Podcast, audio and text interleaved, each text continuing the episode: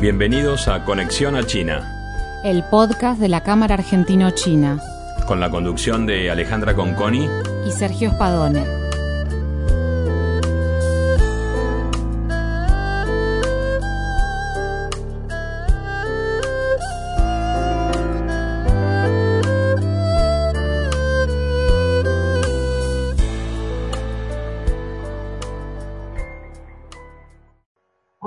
A China tenemos a María Jagroski.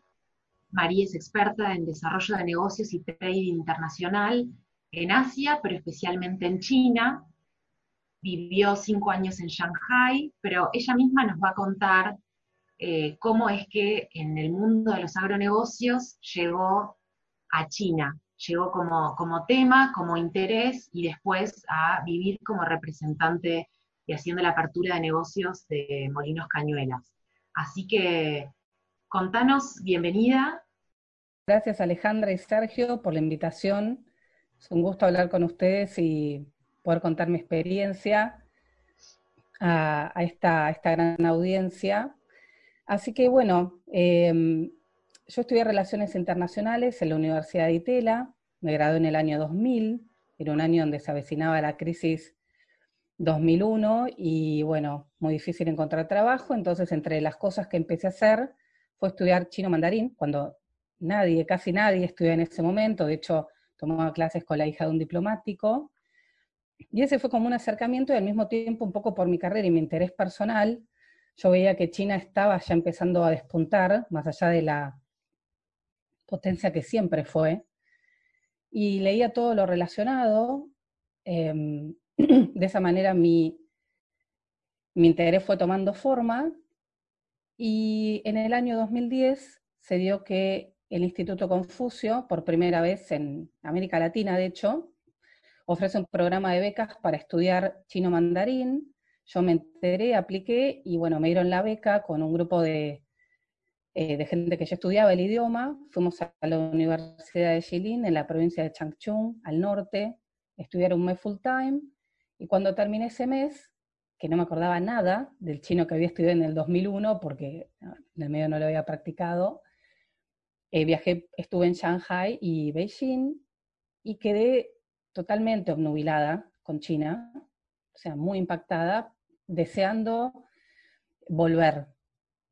Pero nunca pensé la oportunidad que, que se me iba a dar después. Ese mismo año empiezo a trabajar en la empresa Los Grobo, así es como entro al mundo de agronegocio. Yo venía a trabajar en electrónica, también internacional, siempre hice trabajo de exportación e internacional, pero el mercado era América Latina, que yo trabajaba, y acá con esto empiezo a entrar a los agronegocios con, con Los Grobo, como dije, se me empieza a formar en lo que es eh, trading internacional de cereales y otros productos que hacían, sentada en la mesa FOB de exportación, y casi al año me llaman de Molino Cañuelas, que es ese grupo Cañuelas donde está esa empresa, Compañía Argentina de Granos, Cañuelas PAC y otras, para una posición internacional sentada en la mesa FOB de exportación de Compañía Argentina de Granos y al mismo tiempo ser compradora para Molino Cañuelas de ingredientes alimenticios, donde muchos de ellos tenían origen en Asia y China particularmente,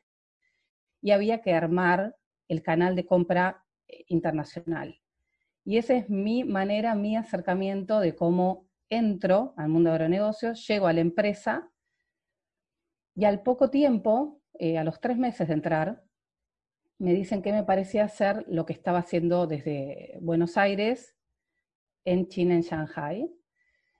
Y bueno, eh, con toda la sorpresa de, ese ofrecimiento, eh, termino aceptando y a los seis meses voy para Shanghai abrir la oficina del grupo y seguir trabajando desde allá. ¿Cuándo, ¿cuándo llegaste a, a Shanghai, María? ¿En qué año? Llegué, sí, en el 2011. En marzo de 2011, China crecía al 13-14% en esos años, así que vi cosas muy impactantes como em, que se haga una, una, estación de subte en un mes, eh, que en lugares donde había restaurantes eh, florezcan bancos, que cambien eh, los comercios eh, constantemente de un lugar a otro, es una ciudad súper dinámica. Así que bueno, llegué en ese año y regresé después, eh, ya un poco más a mediados de 2015, volví a Argentina. Pensando en tu llegada, en esos meses que tuviste que realmente fueron pocos para prepararte, ¿cómo, cómo te preparaste? ¿Te pusiste a investigar? ¿Hablaste con personas? ¿Qué recursos tuviste para preparar esa llegada? Bueno, leí lo más que pude. Después sí, estuve hablando con gente que, mm, que había vivido allá, quizás no en, Shanghai, pero en Beijing, y gente que por trabajo o estudio había viajado en distintas ocasiones. Después con los contactos que pude eh, recabar de otra gente, mm, me decían, bueno, ya puedes contactar a tal persona, y un poco lo hice también. Pero lo cierto es que mm, lo atravesé bastante sola también, porque, bueno, era la única persona de la empresa allá, eh, trabajaba en un business center, por suerte donde había otra gente, pero bueno, em, no tenía colegas con los cuales interactuar. Estoy hablando sobre todo los tres primeros años que fueron con, con Molino Cañuelas con el grupo. María, cuando, cuando aterrizaste en China, eh, vos tuviste seguramente que, creo, por por lo que estás contando, fundar la compañía, ¿no? Arrancaste, arrancaste de cero. Contanos un poco, eh, si bien algunos de nosotros tenemos experiencia, porque también vivimos allá, tuvimos nuestras empresas, pero contanos cómo, cómo fue el proceso. Llegaste, estuviste en un business center, me imagino que al principio, por ahí, ¿cómo era la relación de dependencia? ¿Cómo, ¿De quién dependía tu visa, tu trabajo? ¿Cómo fue ese proceso desde que llegaste hasta que pudiste poner todo en orden, todo, todo legal, todo este, formal, ¿no? Bueno, llegué y me recibió una empresa que conocía, gente de mi empresa, o sea, de Canel, la empresa donde yo trabajaba, que hablaban español, porque habían estado en Colombia, así que lo cierto es que estuve casi seis meses en esa oficina con un escritorio, porque el Business Center recién se puede abrir una vez que está habilitado la, compañía. Y el proceso es, eh, es importante saber que no cualquiera, no cualquier empresa abre una oficina en China. China en eso, si bien en los últimos años eh, está mucho más laxa, pero en esos años, que era más estricta aún, abre oficina en China una empresa en la cual lo que produce le es muy relevante al país, en este caso estábamos hablando de, productos de agroalimentos, con lo cual lo era, en ese sentido estaba, se la habilitó, un montón de requisitos que la empresa tuvo que cumplir, que los cumplía naturalmente, pero que fueron exigidos, de antigüedad, de facturación, de tipo de producto, y después eh, míos, quién era yo, cómo era mi CV, quién, eh, cuál era mi, track de trabajo y, personal también, como para estar allá y ser la responsable como Chief Representative. El proceso duró seis meses, desde que toda la vez se hacía, o sea, por un lado trabajamos, tuve que identificar abogados, que fue un buró español, eh, Roca Unient, se llamaba ya, no está en Shanghai, está en otros lados, y con ellos hicimos la parte legal, y después estaba lo que era la búsqueda de la oficina, que es en determinados eh, edificios, que son de categoría A, uno no puede poner la oficina donde, donde quiere tampoco, lo que sí puede ser un business center o por el tipo de oficina también, que era una representative office, porque si no están las oficinas ya que eh, no quiero ser muy técnica, pero que facturan, vos, Sergio. Sí, ya sé, y eso ya son palabras mayores, es, más complicado. Exacto, y claro, y entramos entonces con una Chief Representative y eso dejaba que pueda ser un, em, un business center que no tuviera personal inicial. Después hay requisitos y limitaciones también en cuanto al personal que se contrata. En su momento eran hasta cinco personas, podían ser eh, nacionales del, del, país de origen, y el resto tenía que ser personal local, eso fue cambiando. Así que bueno, eso fue todo un, desafío per se en sí mismo. Y a los seis meses que la licencia estuvo habilitada, licencias muy determinadas que habilitan que la empresa haga eh, lo, que, lo que define, ¿no? es que después puede cambiar de, industria, de rubro o de negocio fácilmente, fue habilitada y ahí, bueno, se pudo contratar la oficina del Business Center y yo, me, yo pasé luego a esta oficina. Estaba bien en, en Xintiandi, en el corazón de Shanghai. Bueno, una, una, de las cosas que queríamos preguntarte, que es un, un, gran tema que charlamos siempre en la Cámara, es el tema de las escalas. ¿Qué pasa? Eh, ¿Cómo es trabajar en una mega ciudad como Shanghai, donde todo, eh, minuto a minuto se cierran negocios en escalas que son exorbitantes para nosotros? ¿Y cómo eso lo compatibilizabas con eh, con, las escalas de tu empresa, que es una empresa grande, la empresa donde vos trabajabas, que si bien es un, gran jugador para la Argentina, un gran jugador para Argentina es un jugador mediano, chico. Eh, entonces, contanos un poco qué tensiones se producían y cómo, cómo pensás eh, y, cómo lo trabajabas en ese momento. Hmm. Bueno, em, es muy buena pregunta. Y mm, la primera tensión yo diría que se daba con, la gente con la que yo trabajaba, porque naturalmente pasaba que yo vivía y trabajaba en Shanghai, en esta ciudad tan, tan dinámica, por excelencia la capital de los negocios de, de China, que se fue comiendo a otras grandes ciudades como Hong Kong, incluso en los años donde yo estaba empezaba a suceder eso, y esa gran velocidad se, se traspolaba eh, a lo que se requería en cómo el negocio se tenía que hacer y en la velocidad que se tenía que hacer.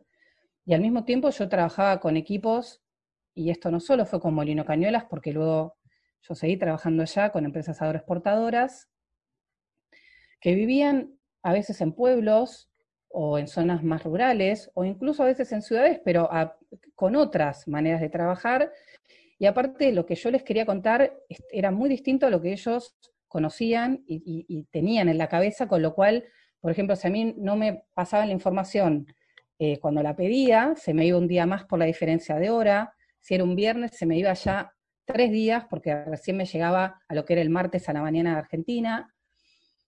Y después también en lo que era producción, eh, me ha pasado de empezar negocios que donde los primeros, eh, por ejemplo, con soja no transgénica, la empresa traje posteriormente, donde la exportación inicial fue cuatro contenedores por prueba, pero ya el la segunda demanda eh, fue el doble, y en ese momento no se pudo cumplir, porque una cuestión de cosecha argentina también, pero que, que bueno, que no, no, no se terminó de evaluar. Entonces, estaban, por un lado, la atención de lo que es trabajar con los equipos, estando uno en un lugar tan diferente, con culturas tan distintas, y por otro lado, lo que es, eh, sí, esta, esta gran demanda china que una vez que, le gusta el negocio, bueno, lo, quiere traquear cada vez más, armar contenedores de iniciales, eh, perdón, eh, acuerdos comerciales iniciales de quizás 20 contenedores. Cuando acá uno cuando empieza a exportar, bueno, es mucho más paulatino. María, y siendo ya un poco más a los, a los negocios, hoy Argentina exporta a China el año pasado un poco más de 7 mil millones de dólares. Está dividido en tres tercios más o menos parejos, en donde tenés eh, eh, granos y oleaginosas en un, en, un, en un, tercio, otro tercio un poco menos este, lo que es pescado, mariscos, y, la carne, la carne vacuna que, que vino a levantar ese promedio, que en los cuatro años anteriores las exportaciones no habían llegado a 6 mil millones, 5 mil y pico.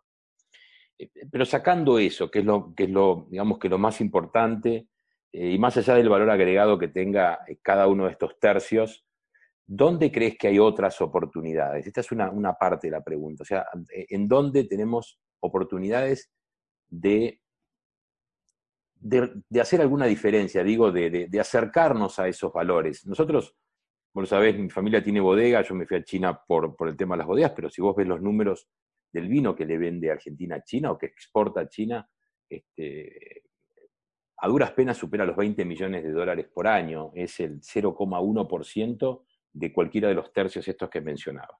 Entonces, ¿dónde tenemos oportunidades en donde realmente pueda, este, eh, manifestarse eh, en el número general con un porcentaje por lo menos creciente al principio? Y la segunda parte es, ¿hay oportunidad para las economías regionales en China y de qué modo? Te agradezco la pregunta. Em, también es algo en lo que estando allá pensaba mucho, y mismo acá después, hace cinco años yo volví, pero sigo trabajando con China a diario, viajando una vez al año, salvo este año 2020 excepcional, una o dos veces al año, muy conectada.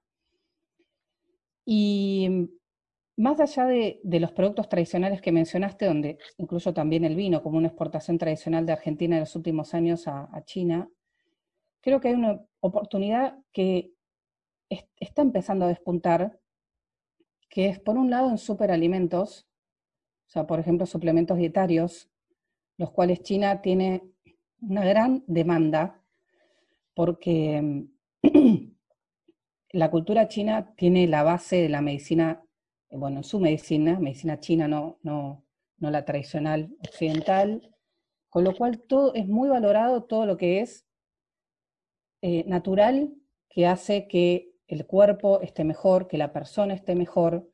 Entonces, en esa línea, eh, bueno, de hecho hay un acuerdo, eh, se firmó en el 2018, un acuerdo entre dos empresas muy importantes argentinas para empezar a crear suplementos dietarios y apuntando al mercado chino, em, donde hay mucha demanda y también se me ocurren productos como la espirulina, productos derivados de ahí, que es un alga, que ya de por sí el alga tiene mucha demanda.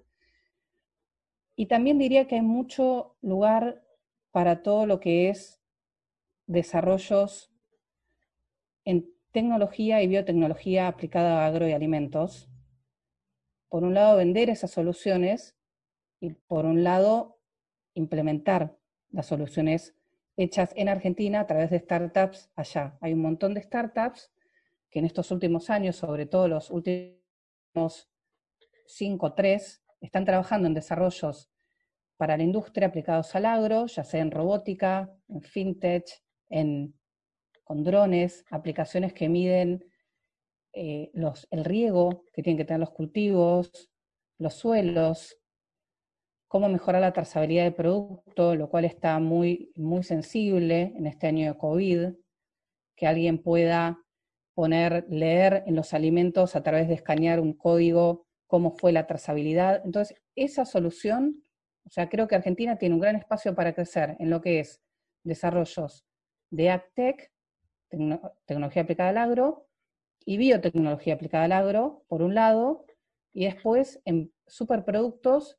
que son estos que mencioné, y también otros que potencian las, las, las cualidades naturales. Lo que sí me parece es que tenemos una barrera también de entrada que hay que poder superar en algún momento, que por un lado está relacionado a lo que es eh, algo más técnico, que es el acceso de esos productos a China, porque tiene un sistema muy celoso de ingreso también, y eso en general se da eh, en negociaciones entre los países, pero también puede aprovechar un canal que China tiene armado ya hace varios años y funciona muy bien, que es el e-commerce, hay programas que se llaman Cross Border Trade E-Commerce, en los cuales los productos entran eh, a veces sin acuerdos comerciales entre las partes entre ambos estados me refiero.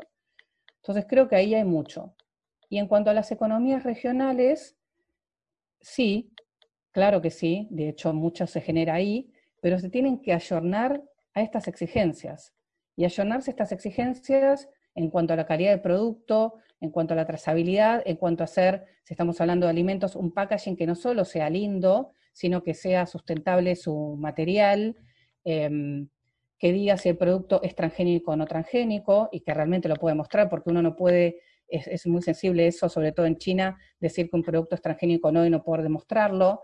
Eh, por supuesto, todo eso es dinero, ¿no? Invertido en, eso, certificados que se exigen, y también algo que no se dice mucho, pero las empresas en Argentina tienen que invertir en recursos calificados con conocimientos de negocios internacionales, de exportación, hay mucho de querer, no, hago negocio con lo que tengo, con la gente que tengo, de la manera que, lo hago acá, y así quizás con un golpe de suerte hay una exportación, pero si vos querés trabajar a largo plazo, bueno, más bien hacerlo con gente que está formada o que se puede formar a la gente de las empresas, hay un montón de programas, incluso de gobierno, que, forman a la gente en COMEX. Y eso es algo que la empresa, me parece, argentina no tiene incorporado aún. O sea, tener un, buen equipo de COMEX eh, con el cual salía al exterior y sobre todo si son mercados tan eh, distintos. Sí, tal cual, porque China es enorme, la oportunidad para Argentina es muy grande, pero también tenés una competencia, el mundo tiene los ojos puestos en China, eh, en, cualquier industria o en, cualquier rubro que uno se quiera meter, eh, están, los líderes a nivel mundial, más allá de que Argentina es muy buena en muchos, en muchos aspectos. Yo cuando, cuando te hablaba de las, sobre las economías regionales me gustaría repreguntarte sobre esto. Eh, muy buena tu respuesta de, ayornarse y de... Pero, digo, si yo pienso en un productor de, de olivo en San Juan, en Cuyo, eh, mermeladas en la zona, eh, y voy a hablar de, productos elaborados e industrializados porque ya los productos frescos tienen otra, otra cuestión, otra logística, aparece como mucho más complejo, amén de necesitarse un protocolo firmado con China, que si bien se avanzó mucho y hay, muchos productos eh, autorizados o este, que ya tienen su, protocolo y su acuerdo con China, pero digo, para el, para el productor pequeño, de muy pequeña escala, ¿Qué, tiene que hacer ese productor? Más allá de, todo lo que dijiste, ¿no? que puede, se, puede, se puede capacitar, pero pensemos en un productor, en una, empresa familiar pequeña de cualquier lugar de la Argentina con un producto como pueden ser berries, como pueden ser mermeladas, como pueden ser este, eh, eh, nueces, almendras. Ese pequeño productor, ¿qué tiene que hacer? Se tiene que, yo tengo la idea de que, por ahí se tienen que asociar entre varios, o, o quizás tienen que recurrir a alguno de estos organismos que en algunas provincias funcionan muy bien, como los entes de, promoción. Si te contratara mañana una compañía de Cuyo, pongamos, ¿qué, harías? ¿no? El producto es buenísimo, es un dulce de alcayota de San Juan riquísimo, con un mariaje perfecto con, con, quesos, con, con, este, con vinos, con nada. ¿Qué, ¿Qué harías? Y te encontrás con una empresa bien ordenadita y con un buen producto. Mira, en primer lugar vería cuál es su oferta exportable. O sea, no solo ese producto estrella que estás mencionando, porque muchas veces no entra solo un producto, o sea, se necesita de otros para armar una oferta. Y luego de verla también, lo que mencionaste de los grupos exportadores también, que quizás no tienen que conformarlo per se, pero sí saber que cuentan, que se cuenta con una oferta que va a poder cumplir esa demanda. Puede ser también tranquilamente que no sea su mercado China. Hay que ver cuál es el track exportador, hay que empezar muchas veces por países eh, que están cerca, mismo incluso asiáticos, pero que no son China, para ir también un poco eh, haciéndose la idea de, este, de esta logística tan larga, a la cual quizás nunca tuvieron que enfrentarse. Eh, conozco empresas importantes instaladas en Shanghai durante más de cinco años, con oficinas abiertas con personal, y hablo más de cuatro personas, que recién le vendieron a China en el sexto año. Entonces, con la intención de venderle a China, se han instalado queriendo vender y al, ver que no, no, no, no, podían entrar, empezaron a, vender a la región y, eh, y, recién al sexto año vendieron en China y estoy hablando de una empresa grande. Con lo cual, llegando esto a una empresa, a una economía regional, local, como decís, eh, habría que verla con mucho cuidado, si, vale la pena aventurarse a China y también cuándo es el momento. Y algo que haría también muy, muy de entrada es cuán internacionalizada está la empresa, porque hay un trabajo importante hacer, que, en general muchas veces yo lo hago durante, porque ya estoy como con el negocio, pero me doy cuenta que las empresas eh, quizás no están tan internacionalizadas, entonces en el andar se tienen que hacer no sé, brochures en otro idioma que no tenían, o la página de internet, o cumplir algunos estándares que no lo estaban haciendo y, se exigen.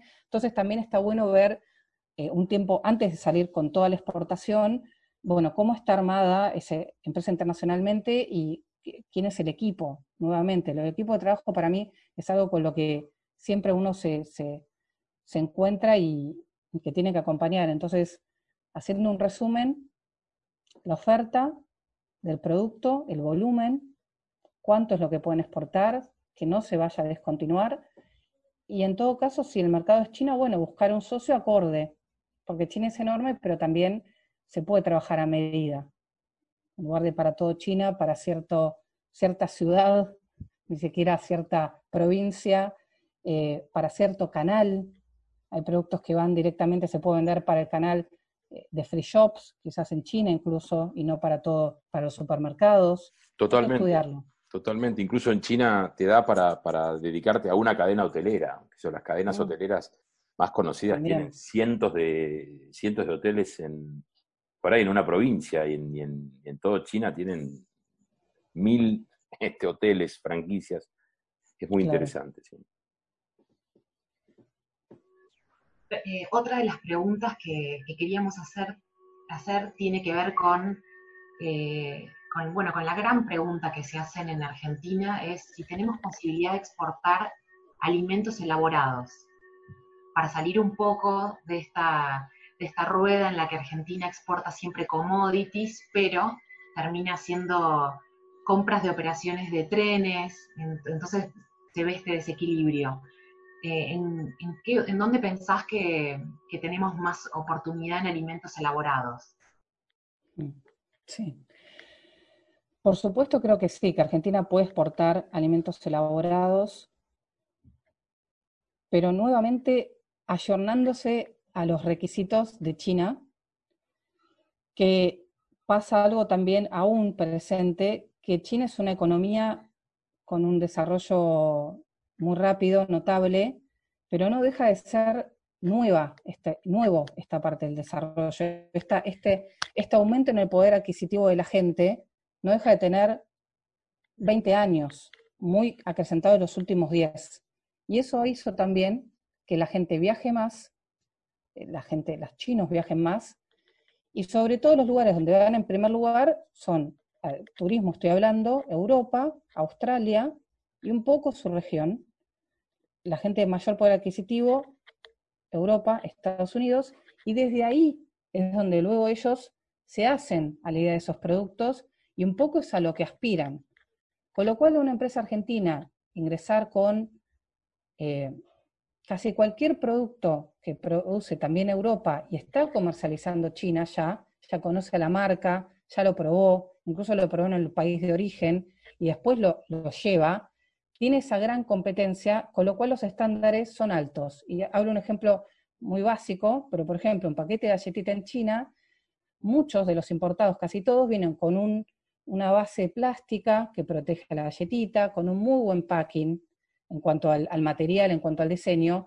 Y nuestras galletitas, acá la, mayoría, a nosotros nos encanta, son muy ricas, pero el sabor es diferente a lo que quizás se produce en Europa, el packaging es mucho más básico, no, no tiene esa protección, muy pocos tienen esa protección plástica, y son pequeños detalles, pero a los cuales hay que ajustarse.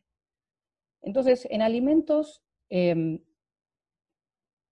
Argentina tiene, aparte de ser esta, esta gran matriz productora y, lo industrial estar tan desarrollado, eh, tiene a los, a los técnicos en, ciencia, en, en, que buscan superalimentos quizás también, pero tiene que poder, como en toda la línea diría, no, no, agarraría un producto, en todo tiene como que em, ponerle más desarrollo, quizás, para alcanzar estos estándares y ocupar un lugar, lo cual no quiere decir que hay negocios que se hacen quizás con un producto más básico, siempre hay lugar para esos, pero en línea general me parece que Argentina tiene que darle una vuelta en la producción y, también en los estándares que piden eh, que se piden en China en relación a productos eh, de mayor calidad que ya están posicionados.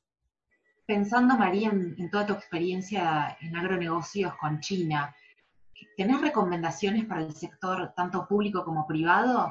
¿Qué cosas pensás que podemos o deberíamos hacer distinto?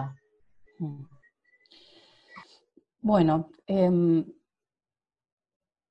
yo creo que hay una, una falencia en cuanto al sector público comparado con otros países en lo que es la estrategia exportadora a largo plazo. O sea, nosotros, Argentina es un país que quizás, que quizás, no, según el, el gobierno de turno es como esa estrategia exportadora va cambiando y me parece que tendría que ser política de Estado, que no importa el gobierno que esté, la continuidad que se le da, el apoyo que se le da, y no solo en, Em, en promoción comercial, en ir a, ferias y misiones, sino quizás eh, incluso poder financiar a las empresas en que vayan a esas ferias y misiones, porque si bien están, los están subvencionados, después hay un montón de costos que no lo están. Después también en lo que es contratar personal calificado o poder preparar al personal para que, bueno, que pueda afrontar estas, estos nuevos requisitos. Me parece que en esa línea hay que hacer mucho, pero nuevamente como política de Estado, una estrategia exportadora nacional que no importa el gobierno que esté se haga. Y otro punto en el que creo que hay que trabajar mucho es en los acuerdos eh, de libre comercio. Estamos muy atrasados en acuerdos de libre comercio, que estos últimos años nos han pasado el trapo varios países, incluso Brasil se ha aventurado, en eso no digo que estoy de acuerdo, porque me parece que el Mercosur es algo en lo cual se puede seguir trabajando mucho, pero mismo si no desde Mercosur, hacer acuerdos comerciales y avanzar en esa línea, porque también en muchos casos quedamos afuera, no solo de China como mercado, sino de otros, porque competimos con países similares en nuestra producción, como Australia, eh, que tienen acuerdos de libre comercio y, nos dejan afuera por una cuestión de arancel. Entonces, esas son cuestiones en las que creo que sí. ¿Ves posible un acuerdo de libre comercio con China? Sí, lo veo posible, definiendo en qué y también diría que a través de Mercosur más que Argentina independiente. Me parece que el Mercosur eh, no hay que desmantelarlo, hay que fortalecerlo que aún somos buenos productores, pero seguimos siendo chicos. Brasil es mucho más grande, eh, tiene más espalda, pero nosotros no, y los demás países mucho menos, con lo cual eh, tiene una súper oferta el Mercosur en agroalimentos, que si el Mercosur funcionara bien y se lo volviera a eh, potenciar, como un poco es la intención, al menos de, de Argentina, Brasil ahora no tanto, Em, sería interesante, sí, muy interesante hacer un acuerdo de libre comercio con China, desde Mercosur. Como, como última pregunta, ¿querés contarnos qué estás haciendo ahora con China? Sí, trabajo, claro. Bueno, después de lo de Molino Cañuelas, que fueron tres años, yo seguí trabajando allá con empresas agroexportadoras y hasta hoy, bueno, estuve con empresas de pet food, alimento balanceado para mascotas, lo hice bastante tiempo, hasta hace muy, poquito, muy poquitos meses, hasta septiembre, a donde el mercado era China, de hecho mi mercado, y ahí se hizo toda una apertura. Em, y después también con empresas, otras empresas de agro, con el mercado ya un poco más amplio que China-Asia. Y hoy sigo trabajando, estoy acercándome un poco a la tecnología, al agro, al mundo AgTech, que, que no es inicialmente China el mercado, pero que sí está en la agenda, depende con la empresa con la que trabaje, lo que se pueda ver. Y un poco sigo totalmente em, contactada, que el mercado mío sí va a ser China y Asia, va a seguir siéndolo.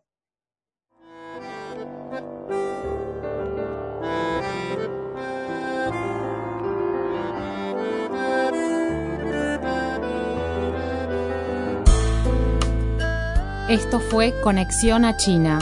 El podcast de la Cámara Argentino-China. Los esperamos en el próximo encuentro.